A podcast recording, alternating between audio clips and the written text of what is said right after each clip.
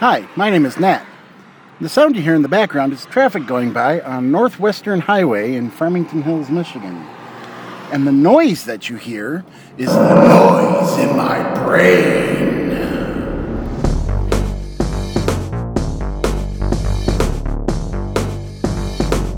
Hello, and welcome to episode three of the Noise in My Brain podcast, the podcast about and containing songs by me, Nat Pike, otherwise known as Bugfish. Last week, I said I was going to play you some of my techno like stuff today, and I want to get to that pretty quick because the song I've picked is a little longer than the other ones, so I want to keep the introduction a little shorter. The little bit of background is, as I mentioned last week, uh, my kind of techno is kind of an older style stuff that gets called electro now. Old Kraftwerk from the 80s, the stuff that was coming out of Detroit around the same time, um, or the Detroit area. You know, Juan Atkins and people like that. And to me, the main difference between the old techno and the newer techno is how it was created. The old techno was folks with analog synthesizers and effects and anything they could get their hands on, and maybe some simple sequencers, uh, attempting to make it sound as though the music was made by robots and computers. In more modern techno, the music is made by computers. I mean, it's made by people programming the computers, but it's a little bit easier to pull this stuff up and I don't know if that's why I prefer the old stuff, if there's somehow a more human quality to it or what. Or maybe they I just I'm aware of how clever they were at creating new noises. But whatever it was, I tend to like that older stuff. And my friend Gordon and I went to see Kraftwerk when they came to Detroit a few years ago. Now Gordon hasn't lived in Detroit for over 20 years, but he comes to visit a lot. But he came specifically that time so we could go see Kraftwerk at the State Theater and uh, just watching them go through their entire repertoire really jazzed me up to sit down and play with my Techno E software, which is Propellerhead Reason. It's really good software for doing electronic music or electronic sounding music. It, it can do a lot of other things too, but it, it's pretty adept at that. And so I spent a whole lot of time playing with it after that concert and came up with a lot of stuff that was heavily heavily influenced by Kraftwerk. This one in particularly was because not only was it instrument instrumentally influenced by them, but the fact that I just had it list a bunch of Unix based operating systems and that was the lyrics, yeah, very very much so. So the lyrics in fact are uh, computer system voices from Macintosh that have been uh, altered. There's a program called Narrator that lets you alter the pitch and such of your voices. And I just had them read off the stuff I wanted and then put those sounds into a sampler in Reason. So uh, I'll talk a little bit after the song. I got some news and some ideas I want to bounce off you guys. But let's get right to the song. It's called simply Nix.